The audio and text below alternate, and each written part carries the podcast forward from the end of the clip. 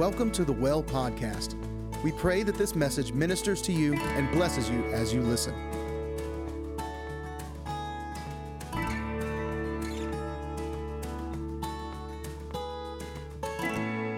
the presence of the Lord is here. He um, he's still here, and um, and what we did not finish in worship, it, it continues on through through this part of the service, and I know that's because he has he wants to speak to your heart today.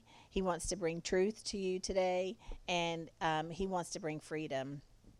And uh, so, if you'll just continue to allow that stirring that you feel, that I feel in my in my belly this morning, um, continue to allow that to take place. Don't check out. Stay connected. Stay connected to what the Spirit of God is speaking, what He's wanting to do, and uh, and specifically what He's wanting to do in your life in particular this morning.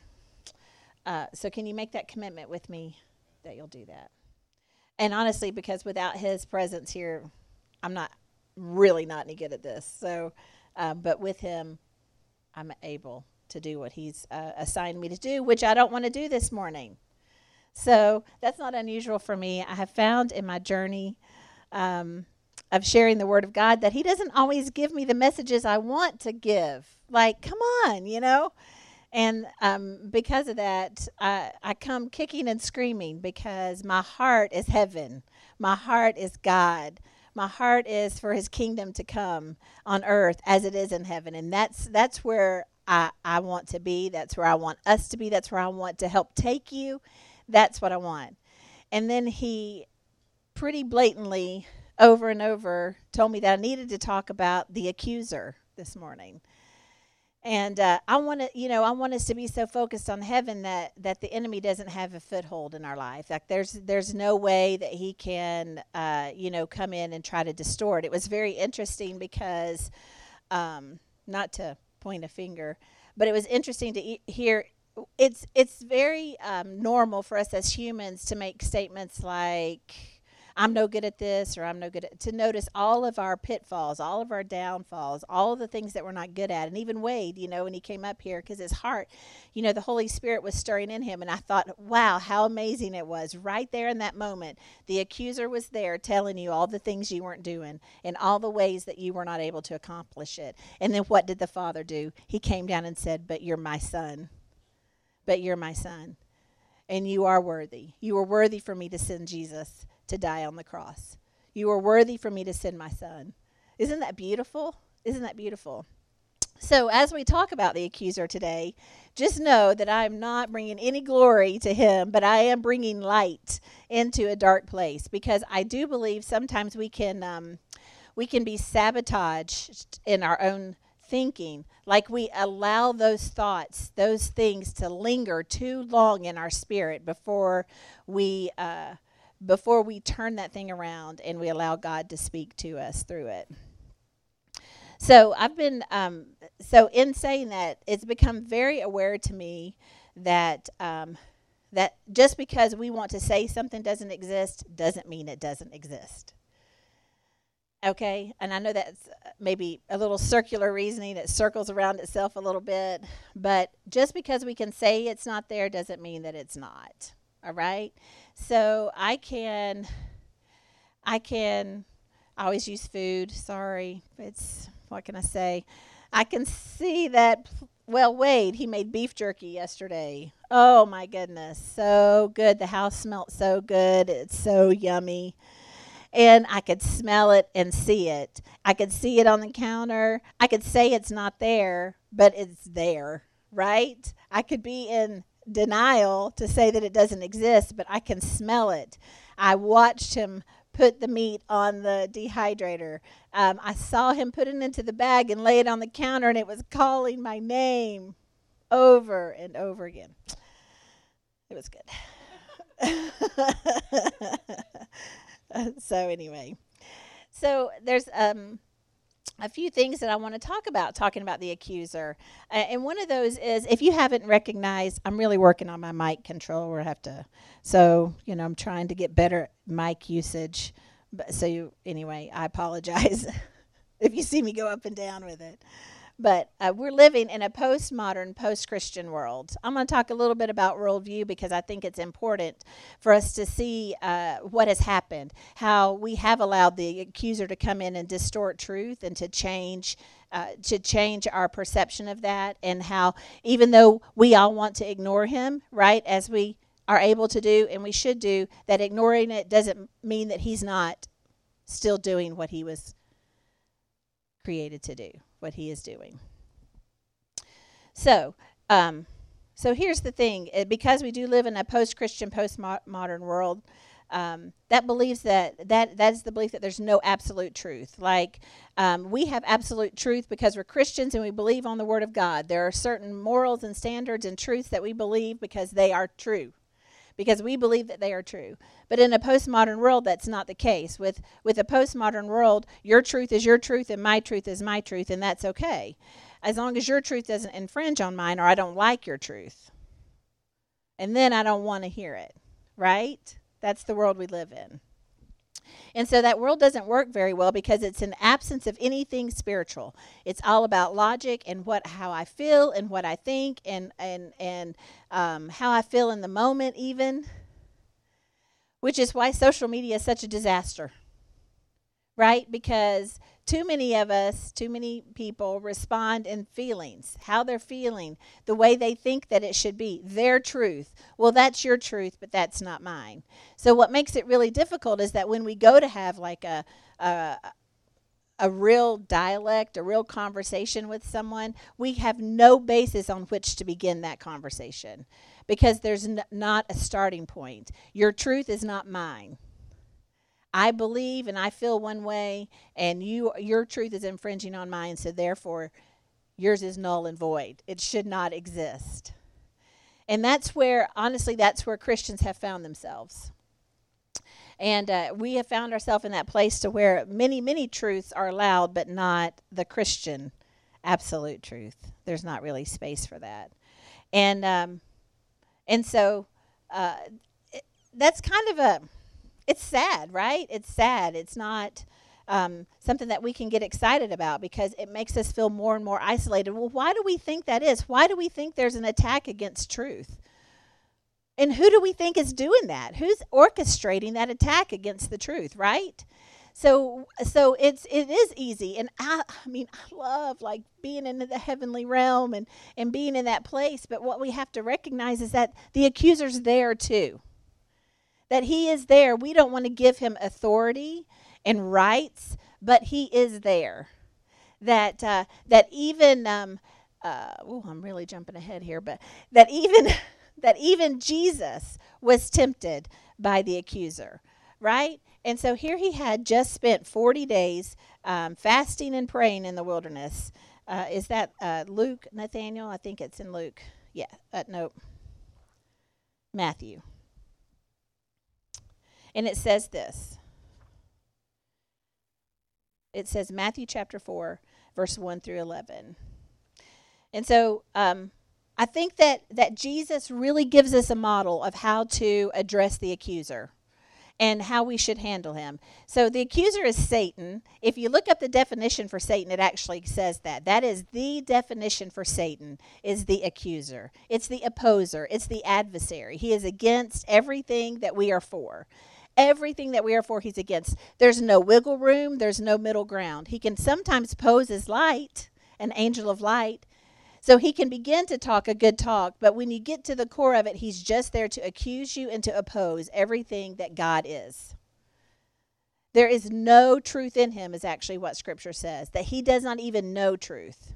So even when he does masquerade as an angel of light, it's still deception. It's always deception. That is who he is. It is the opposite of Christ, it is the opposite of God. There's no gray area. That's it. There's no gray area. So there's no way that we should play with that thing. There's no place that we should allow the accuser to exist in our life because it is the opposite. I'm not a scientist, but I know a few. And uh, and so here's my attempt at being scientific. But as I was thinking about this, I couldn't help but think about uh, uh, Newton's third law. And it says, I have it in my notes so I can share it with you. It says, um, in science, Newton's third law states that for every action, every force in nature, there is an equal and opposite reaction. In, in other words, if object A exerts force on an object B, then object B also exerts the equal and opposite force on object A. So I found this good because I found this interesting because that to me, in my mind, which may not be used exactly in the correct scientific model, but in my mind, that to me is like good and evil. It's the force of the back and forth. It's the tugging of the back and forth. We experience in our it, it in our life, right? In any moment, we feel God pulling us this way, and it's almost as if the enemy is right there pulling the other way. The only difference is that in Newton's third law, it says that they are equal and Satan is not equal to God. He is less than. Do not make him equal in your life. We do not make him equal in our life, even when he rears his head, and he does, because he's the accuser. So, just like when I get up here, to, or I'm preparing for this message, he's sitting over here, like Tom and Jerry. The good mouse is on this shoulder, the bad mouse is on this shoulder, right? And he's whispering. And, and Tom or Jerry, whichever one it is, I don't know which one's the mouse, but whichever one it is has to decide in the moment what voice am I going to listen to? What voice am I going to give power and authority and rule and reign over me? They, he has to decide in that moment. Well, sometimes he would choose the right way, right? And then other times he wouldn't.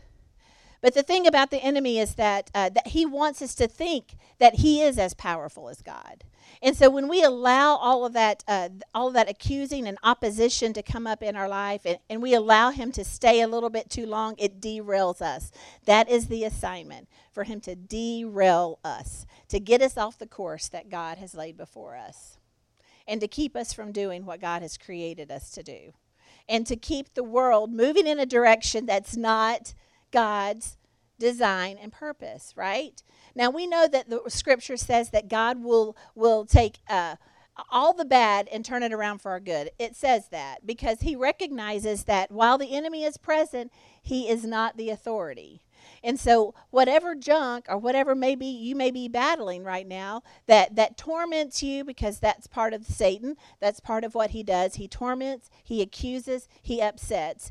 Anytime that's taking place, I'm pretty frustrated with him today because um, which is a good thing because um, I'm tired of seeing him derail.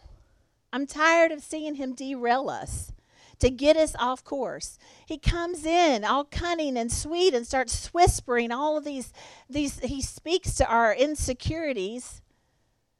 He speaks to all of these areas that we doubt ourselves. That keeps us from being able to step into all that God has called us to be and placed in us to be. He, he uh, causes us to question the identity that God placed on us when He sealed our heart. That's what He's doing. He just comes in to stir the pot, just to stir the pot. So, um, the reason that this is so uh, heavy on me is because a few months ago I had a dream. And um, God speaks to me through dreams. I, actually, I, I can't even tell you if it's a dream or a vision because I was not quite asleep. But I had this dream, and I'm going to share it with you because I think it's significant. Um, I've only shared it with a few people, and uh, I've just kind of hung on to it. It was back in December he showed me he speaks to me through dreams. That's just part of our relationship. Um, in, in scripture god spoke to a lot of people through dreams and visions. It was very normal very very common to speak to people through dreams and visions. And so this is just one of the ways maybe he knows that i got to be quiet and everything else has to be shut off and it's the only way i'll pay attention to what he has to say but he chooses to speak to me that way. And so here um, so here is the dream so I was laying in the bed. I had not yet quite fallen asleep. Um, I, but I encountered this woman. I was um, I had seen her before in dreams that I had had. And I want to make sure that I share as much of the detail with you as I can because I think it's important. And so if you see me look at my notes, it's just because I want to make sure I do that. Um, and so I had seen her before in a dream And uh, but this time I was in a room where there was a door and I was about to grab a hold of the door and as I did she came up and wrapped her arms around me from behind and held me really really tight. And then all of a sudden she began to whisper into my ear. And at that moment, I knew that it was cursings. I knew that it was demonic. I knew that she was speaking demonic things into my head. Freaked me out, right? Not good. So I tried to struggle with her to get her to let go of me, and she would not. We tousled and tousled around until I landed on the floor, laying on my back, and she was on top of me, holding me down. And all I knew to do in that moment was to begin to declare the word of God over her and to, to, to cast out the spirit that was on her. It's very interesting interesting to me that that's what I chose to do in that moment was to speak directly to the spirit that was attacking her that was then attacking me. And so I just be, continued to do that, to plead the blood of Jesus and to declare that the, the demon would leave, right? And so we wrestled around for what seemed like some time.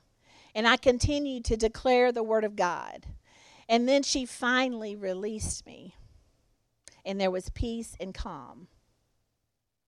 And then I came to myself, and Sophie and, and, and Wade walked in to the bedroom where I was at and my heart was still racing and pounding after what ex- the experience that I had just had with this woman. And, and I shared a little bit with him. Like, I was still like, was that real or was that a dream moment? And so, what I realized was that it was a vision. And so, I've, I've mulled around many, many different uh, interpretations. Uh, I've shared it, I've gotten some feedback, which is a great thing to do God because God does speak that way to people. And so and so what I've kind of drawn from that is that my hand as I was beginning to grab that door was a door that God wanted to open. But what happened when I went to grab that door? God was trying to move me through one door, and the enemy was trying to hold me back from passing through that door. And uh, and that's what I one of the things that I've recognized about that. And and what I think is important about that is because at the end of 2020 we felt corporately in the leadership that there was just we were at a pinnacle, a place where God was moving us into something new, into a direction where he wanted to release something new in the house in his kingdom and we felt like that that was we were supposed to be a part of that. And so what i found interesting is that god had allowed me to see that dream to say that there's going to be a battle to get to the door. But that we weren't to to give up on that and that we needed to take authority over it and it would flee. Didn't mean that there wouldn't be a moment of wrestling but that it would release in that because every demon has to bow at the name of Jesus. There is no greater name than the name of Jesus. So I cannot exalt that spirit above what God wants to do. I, I mean, I could choose to do that. He is only going to have as much authority in your life, the accuser, as you allow it to have in your life. It doesn't mean that he's not there because it says that he even still has access to the throne of God. The enemy, the accuser, has access to the throne of God. What? It's crazy. He has access to you, but he does not have authority to touch you. And you have greater authority to tell him to go to hell. You do. Because he has no business tormenting you. Has no business pulling on you and keeping you from where God wants to move you. Absolutely not. Absolutely not. Here's some of the things I wanted to share with you.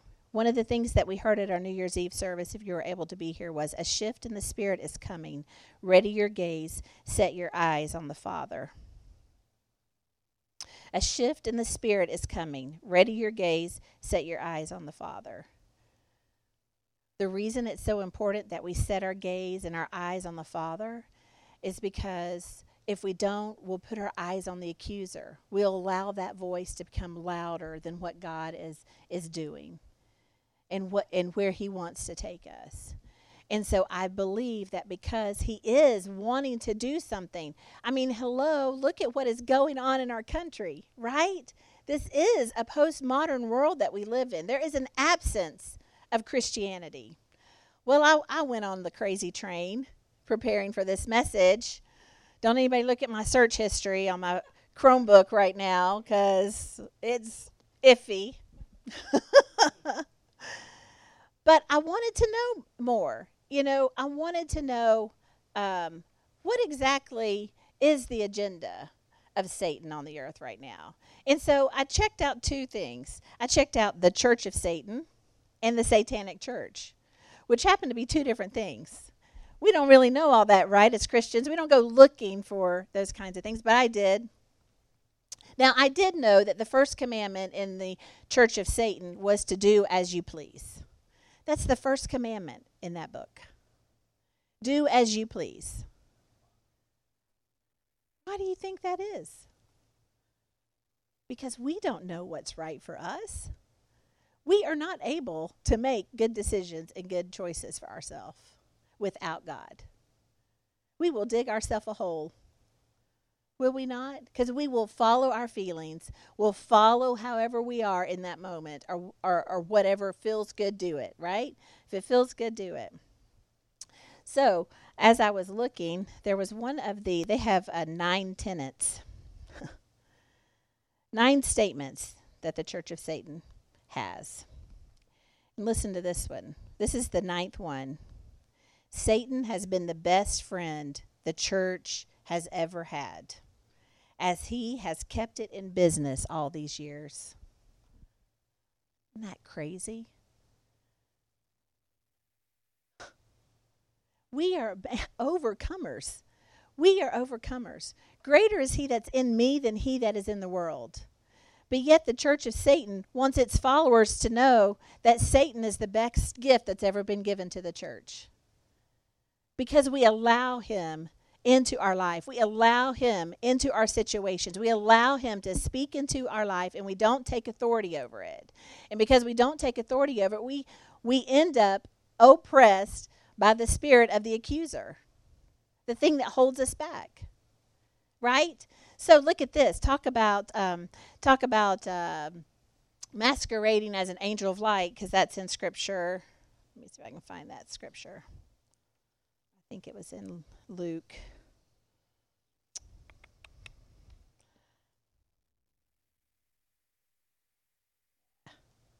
Maybe it'll come to me in a minute. I'll see it on my list. But that's what it, it calls him, is the angel of light. So, um, the Church of Satan, oh, no, the Satanic Church, has become an activist organization.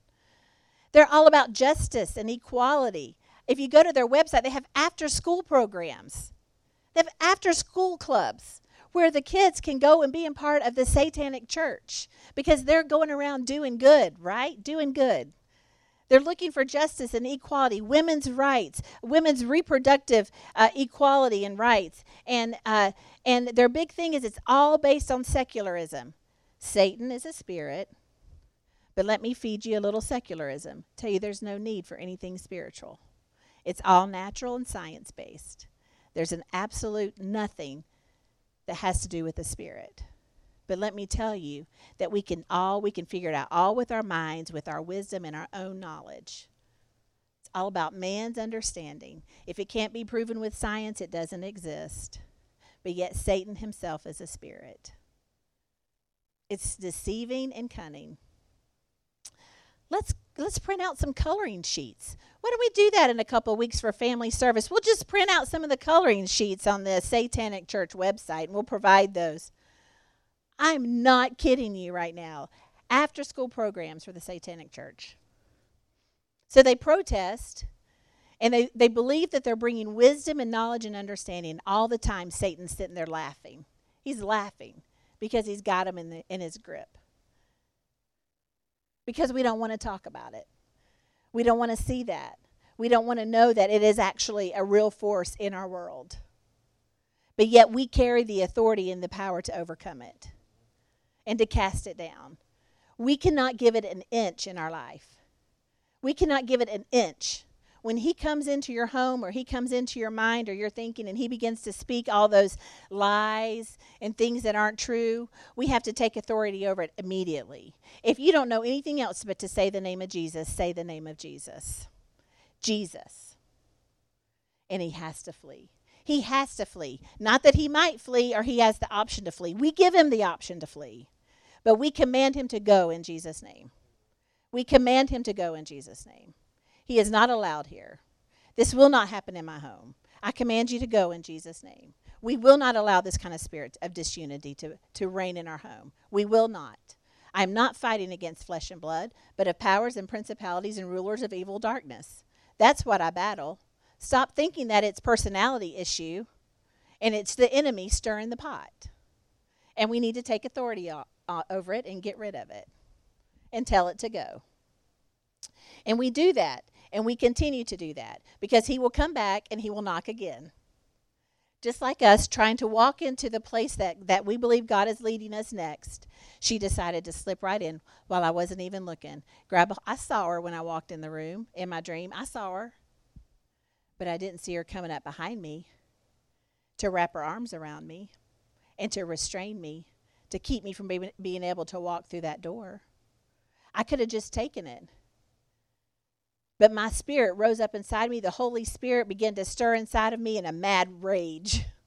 Like, no, no, no, this is not happening. I will not allow those words to take root in my heart. They will not stay. And I take authority over it in Jesus' name.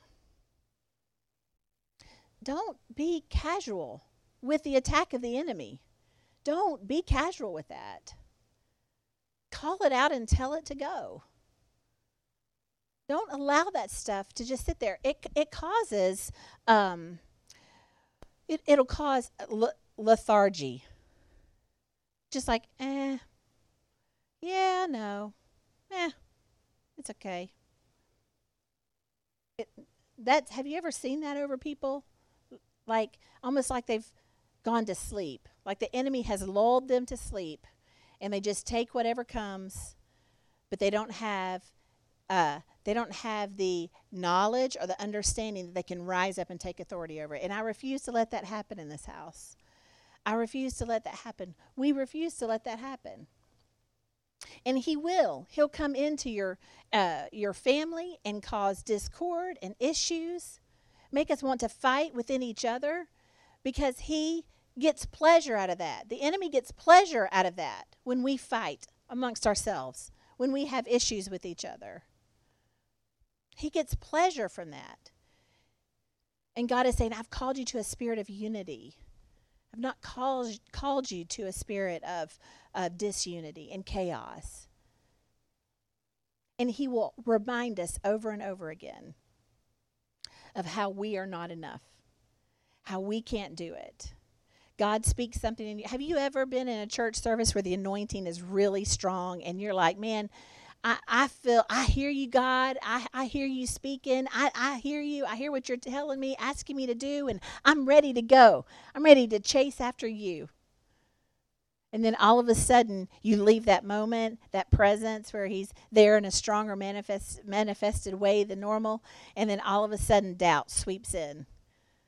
And all these thoughts of, I can't do this. I don't know how, I am, and I, I don't even know how to do that. And, and the enemy begins to speak into your ear, like she was speaking into mine, all the negative reasons of why we can't. Because you know why? It keeps us from furthering the kingdom, it keeps us from doing and being about the business of the kingdom. If he can make us just sleepy enough and just casual enough about it all, then we'll just keep doing what we do the same way that we've always done it and not getting any any of the results because it's what he does. So Tuesday night, we were here for prayer, and and it has been really good. Tuesday night was a, was unusual. we had like the Holy Spirit wanted to move, but it was one of those moments where the enemy was lurking, just in the shadows. And it was so weird because even myself, I was standing, not like even me, but I just mean even myself, I was standing there going, wow, this is this is strange. Like, I know you're here, Holy Spirit. I know that you're wanting to move. I see you moving. I see you physically moving in someone's body. But yet there's this something that's not that. and so we were standing here and I could close my eyes. And as I was closing my eyes, I was almost not even aware of what I was seeing until I kind of came to myself. And I could see in my mind, I could see this dark figure walking around in a circle, whispering in the ears of people. That even in a church service, he can try to hinder what the Holy Spirit wants to do. And so we had a choice in that moment. I wasn't the only one that sensed that. There were other people that were battling as well. He came in pretty heavy. And and the reason I say this is not to give him glory, but it's because I do feel like we're standing remember we're standing there about to grab a hold of that door. And you all are standing at a door. It just seems like the season we're in and something he is about wanting to unlock. But the enemy can come in and begin to speak and start accusing us and hold us back. And so we, I, we begin to um, take authority over that thing, a spirit of intimidation, whatever it was. Whatever came to my spirit, I just began to, sp- to pray out. Because we cannot allow him, we cannot allow him to distort the truth. And he will try. And he will try. So um, I think I started this, but we're going to go back to it. Jesus. What would Jesus do, right? I did talk about that. So I think this is so neat. This is our new WWJD.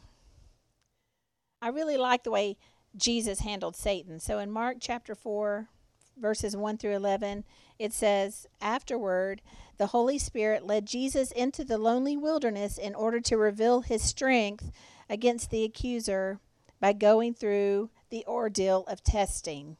Thought that was very interesting.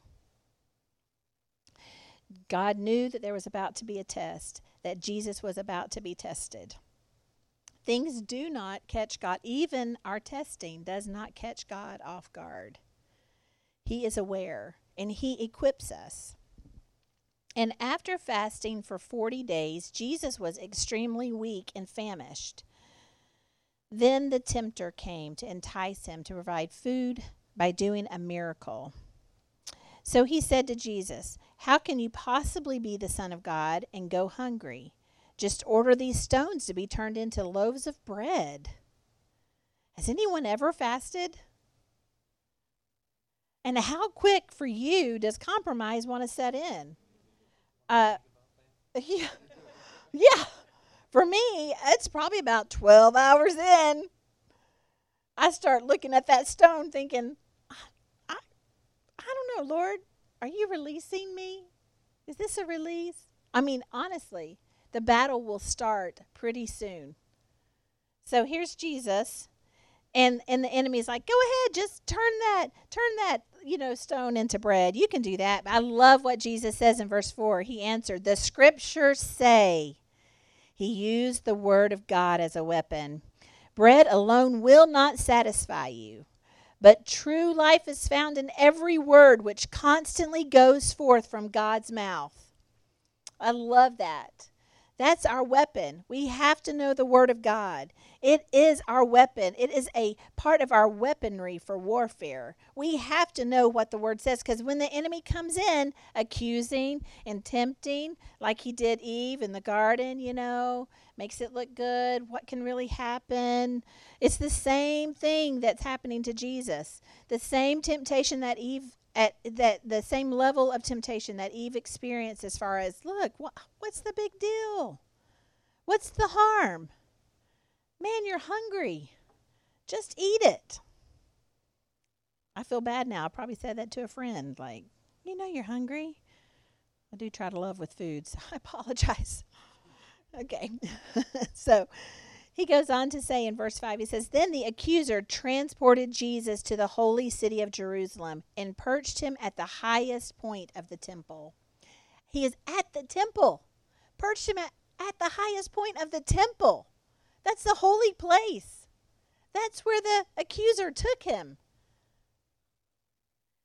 And said to him, If you are really God's son, jump and the angels will catch you.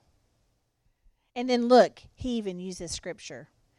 For it is written in scriptures, He will command His angels to protect you, and they will lift you up, so that you won't even bruise your foot on a rock.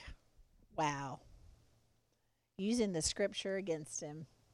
Isn't this what the Word of God says? And then Jesus. Once again, Jesus said to him, The scriptures say, You must never put the Lord your God to a test. Should never tempt God like that. That means I'm not going to go to the top of a cliff and say, All right, God, if you're really God, I'm going to jump off here. And then you're going to swoop in and save me, and then I'll know you're really God. That's what it means by tempting God. that passage of scripture that also says that if you you know you pick up uh, drink any poisonous thing or you pick up a snake or it doesn't mean let's go out and, and play with the snakes in the yard and see you know tempt god like a goofball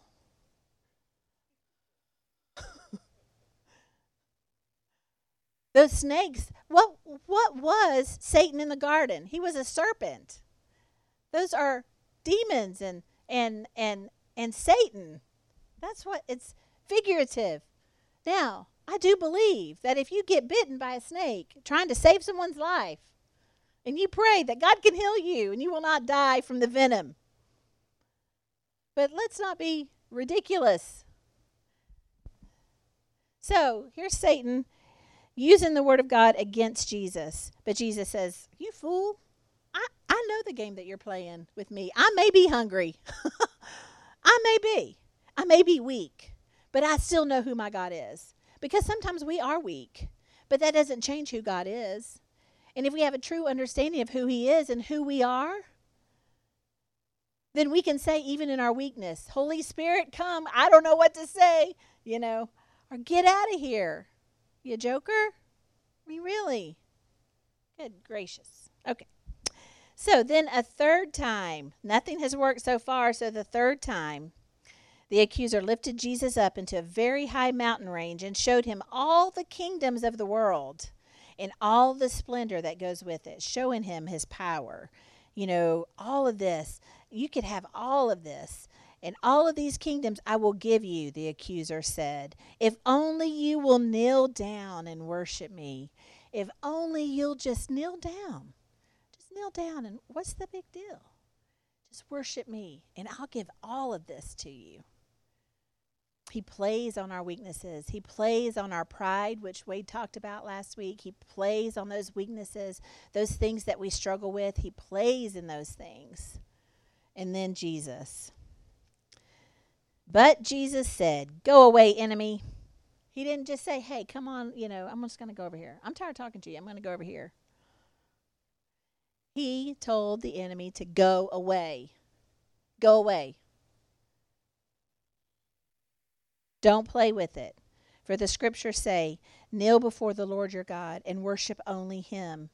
At once the accuser left him, and angels suddenly gathered around Jesus to minister to his needs. We cannot give an inch to the enemy. Jesus, I think it's very interesting in this particular story um, that Jesus. Uh, that we were allowed to see that three times in three different scenarios with three different things that we got to see Jesus be tempted by the enemy.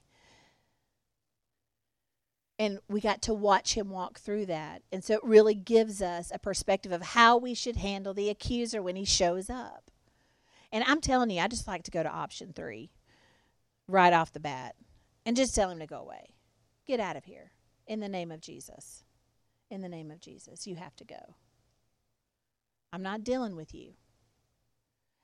Um, in our marriage, in our marriage, there are times that we have to look at each other and we have to say, I think the enemy is at play here. Because he will come in and cause discord between us. You know, he knows exactly what kind of things to get on my nerves about Wade, or Wade, I get on his nerves for whatever reason. Whatever it would take to to separate us, to sep- to pull us apart from each other, is what he wants to do. Because he knows that when we're unified, unified, and we're walking together, that we complete the image of God, and God can do greater things when we're like that than when we're separate. And we just have to say, hey, look, I, in the midst of a heated moment, just identify that the accuser is there. Because that's what we do to each other. We accuse each other. We allow these things in our head to become accusations against our brother or sister. And they become hindrances in our life. They derail us from where God wants to lead us. And we just cannot allow that. We cannot allow that. For where He wants to take us, we cannot allow the enemy to come in like that. We cannot allow him a foothold or a moment. A moment. If we recognize it, then we need to tell it to get out of there. It doesn't need to be. It doesn't need to be.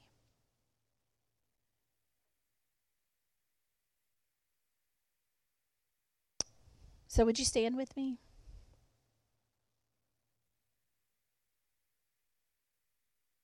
Look, I know that the enemy's been talking. There's no um, condemnation because to me, this is truth revealed. Um, it's truth revealed in the, in in the aspect that you need to recognize that while we are focused on heaven and that heaven is roaring and that what a beautiful name it is and all of those wonderful things we cannot stick our head in the ground and not think that the, the accuser is not roaming around.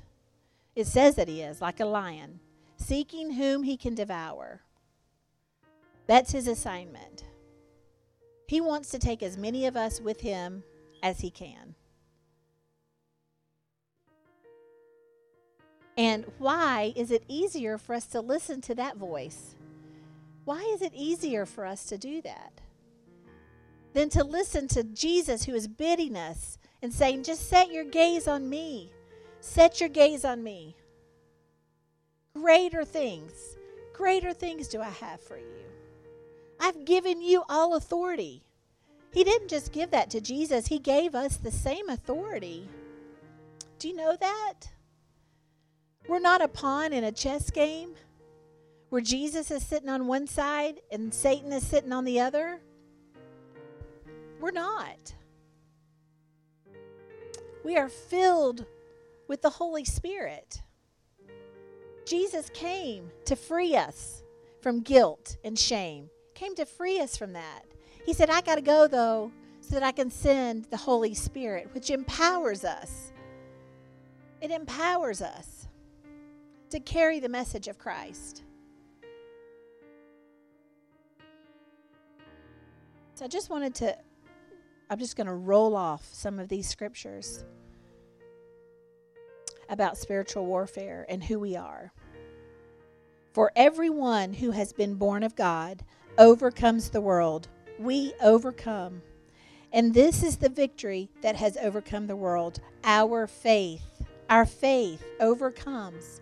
With our faith, we can overcome the world. If we believe who is it that overcomes the world except the one who believes that Jesus is the Son of God? And here's my Becky addition don't lose heart. Don't lose heart. Jesus has overcome the world. He, he, you know, Satan is, is allowed to roam around still. He won't be forever. He won't be forever. And he'll be locked up. And we're looking forward to that day, right? so we don't have to deal with him. But the thing is that God didn't uh, allow him to stay not thinking that we would not overcome. Just like Job, right? Satan went to him and said, "Let me let me have one of yours. Let me have one of yours." And God said, "All right. I'll let you. I'll let you try Job." But he knew what Job was made of because he made him and he put it in him. He knew what Job was made of. He knew that he would overcome. And he knows that about you. He's not expecting you to be plucked out of his hand. he's not. He's looking for you to overcome because he's equipped you and he's empowered you to do so. That's the God that we serve. Oh, 2 Corinthians 11:14. And no wonder even Satan disguises himself as an angel of light. Don't forget that. Don't drink the Kool-Aid of the enemy. Don't drink it. It don't taste good. It don't taste good. It will poison you and it will kill you. It will destroy you. That's what it is designed to do. Drink of the Holy Spirit. Drink of heaven. Drink of the blood of Jesus that brings life and brings it more abundantly. Drink of it. That is who you are. You're not called to be casual. You're not called to be casual Christian. You're not called to follow him casually. We're all in. It's not even about uh, uh, the the the good angel and the bad angel sitting on our shoulder. You know, God and Satan sitting there. We're like all team Jesus. All team Jesus. We're not team Jesus today and then eh, maybe I'll bat for them, you know, for the enemy. No. No, we don't give him an inch. We cast down every imagination that rises up against the truth and the knowledge of who Christ is. We cast it down. It says that we have the ability to bind and loose. Whatever we bind on earth will be bound in heaven. Whatever we loose on earth will be loosed in heaven. That means that if there's an attack of the enemy that's coming against me, I'm binding that thing because I want it bound here. And I'm going to loose the opposite of whatever it is if I'm struggling with depression and suicide, then I'm going to I'm going to bind a spirit of depression and suicide off of myself and I'm I'm going to declare and lose joy and peace over my situation. You see how that works? That's how it works. When the enemy comes to tell you that you're not enough, then you say, I bind that spirit of, of inadequacy. I bind a spirit of inadequacy and I lose identity over myself in the name of Jesus. That's what you do. You don't give it a minute. Don't give it a minute because it just wants to destroy you. And you may look at the world and say, but they don't struggle. Why aren't they struggling? They've already drank the Kool Aid. We're trying to pull them out of darkness. Even the satanic church tells them that there's nothing spiritual. They're completely deceived with blinders on their eye. They cannot even see how far into the pit they already are. But God has given us life and given it to us more abundantly so we can reach in and pull them out with a message of hope. But we can't if we're drinking the same Kool Aid. We have nothing to offer them. We have nothing. Maybe I'm just preaching to myself this morning. I'm going to preach myself on the team, team Jesus. Maybe that's it. But I refuse. I refuse to let him get one single foothold over any of you in this house. For one, I'll fight for you. I'll fight for you. But he's given you the authority to do it too. He's given you the authority. In Ephesians, it says, Put on the whole armor of God so that you will be able to stand against the schemes of the devil. For we do not wrestle with flesh and blood, but against the rulers, against the authorities, against cosmic powers over the present darkness, against the spiritual forces of evil in heavenly places. If you're having an issue in your family right now with discord, begin to bind that spirit and begin to speak unity over that situation in the name of Jesus. Begin to speak light in that situation, that darkness would have to flee so that light could come forth. If you're battling spiritually in your mind with torment, and the devil wants to tell you all the bad things about yourself, look at him and tell him he's a liar and that he's got to go back to hell. I'm tired. I'm tired of us playing with him. What are we doing? What are we doing? Why would we do that? You wouldn't let your children, would you? You wouldn't let your children play with a snake, A venomous snake?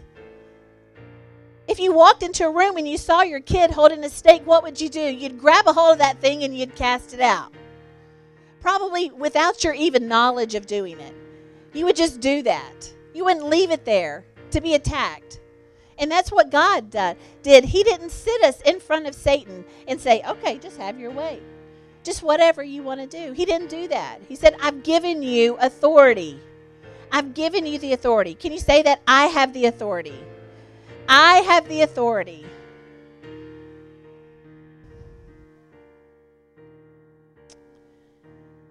And in John 8 32, this is the moment. It says, And you will know the truth, and the truth will set you free. The truth sets you free. You may have come in the door in bondage to torment, mental anguish. I'm all right. And on the inside, you're not. But today, the truth has been revealed, and we have the ability to take authority over that. In the second part of the scripture, where it talks about um, binding and loosing, it says, Where two or three agree on one thing under heaven, it shall be done. That doesn't mean that you don't have the authority in and of yourself, because you do. But the scripture absolutely says that when two or three agree, and it goes on to say, where two or three are gathered in my name, he is here in the midst. Are we not gathered in his name? Are we not gathered here? I'm I'm done playing uh, with the enemy. I'm done with you playing with the enemy. Because he called us to a life of abundance. He didn't call us to being okay. He did not call you to being okay. Just close your eyes.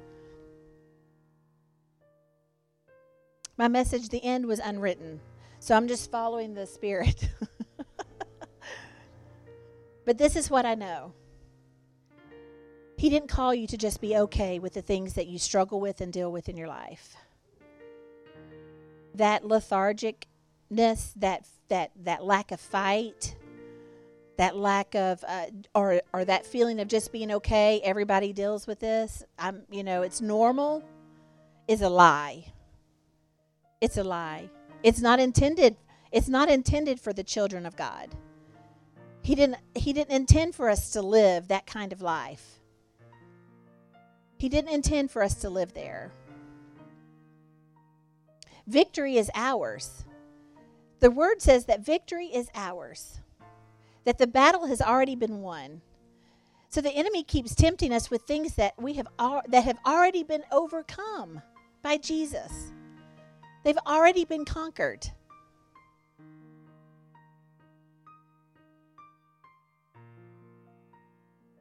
Our battle is not with flesh and blood. That is not where your battle lies. But we've called out the accuser today. And he will not be the best friend of this church. I refuse. I refuse for him to be the best friend of this church. I bind that in the name of Jesus. I bind it in Jesus' name. I refuse to let you live that kind of life. I refuse to let myself live that kind of life where I'm always so beat down and depressed and, and sad and, and worried and stressed and overwhelmed and tormented that Satan thinks he's got the church right where he wants them. Because that is not who we are. That is not who we are. That is not who we are. We call him out for the liar that he is. By definition, he doesn't even know truth. He can only masquerade as light, but there is no light in it. He can't just sell us something that sounds good. You know, you go to buy something, they always want to give you the extended warranty. I feel like Satan's in the extended warranty. You know what I'm saying? They're like, you need this because this piece of junk ain't going to last long enough. You're going to have to use the extended warranty. and that's like what he's saying. He's like, oh, yeah, you got Jesus, but he doesn't do everything. You got Jesus, but he's not going to take care of that situation. You're always going to deal with that. That's always going to be your issue. And that's when we look at him and say, The Word of God says that I am an overcomer, that I have been bought with a price, that I carry higher value than that, that I will not be defeated, but I will be an overcomer, that my testimony will speak of how good God is and how good and faithful that He has been to me. It is not in my power, but in His, that He has given me the authority to move mountains, to say to a mountain, move from here to there. I ain't seen us moving any mountains, but I believe we can. Third world countries shouldn't be the only place that people are coming back to life. That shouldn't be the only place that limbs are growing back and, and blind eyes are seeing. But in America, we've become too comfortable. We've become too comfortable in our Christianity. Shame on us. Shame on us. Oh, I'm getting on to myself now. Shame on us. But I have a feeling there is a shaking going on in our world. And it does feel uncomfortable. And as Christians, we can we can get into despair. We can feel hopeless. But instead, we have the hope of glory living in us. And that is who we are. We have to run with that message. We have to tell a world that sees no place for God that He sent His Son to die for you. That is who He is. That is who you are. Because that's who He is. You get it? That is who He is. And then because that's who He is, that's who you are.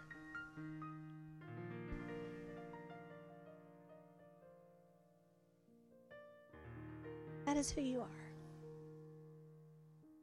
So, I know that, um, I just know that the enemy has been roaring. And um, I have a feeling that some of you are tired of it. That you know it's not the way it should be, but it, it's been. and I just believe that today is the moment that we put up like the do not enter sign. Like, you can't. You can't cross the bloodline. I won't entertain this anymore. And the lies stop now. The lies stop now. So let's just all come up front. We just make it easy. Nobody has to make the decision. Just everybody come up. Because we all deal with him in one way or another. We do.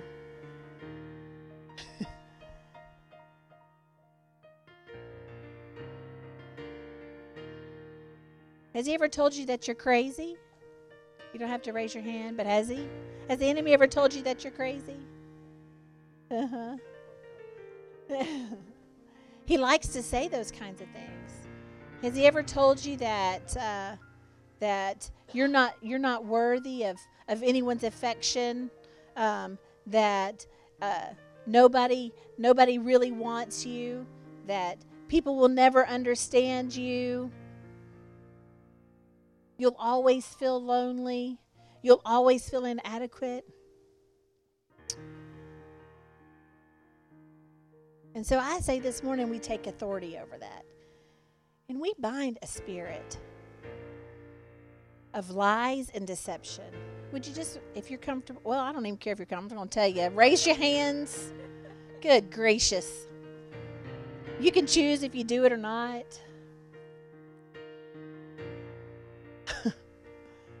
I'm just a little frustrated with the enemy this morning, if you can't tell.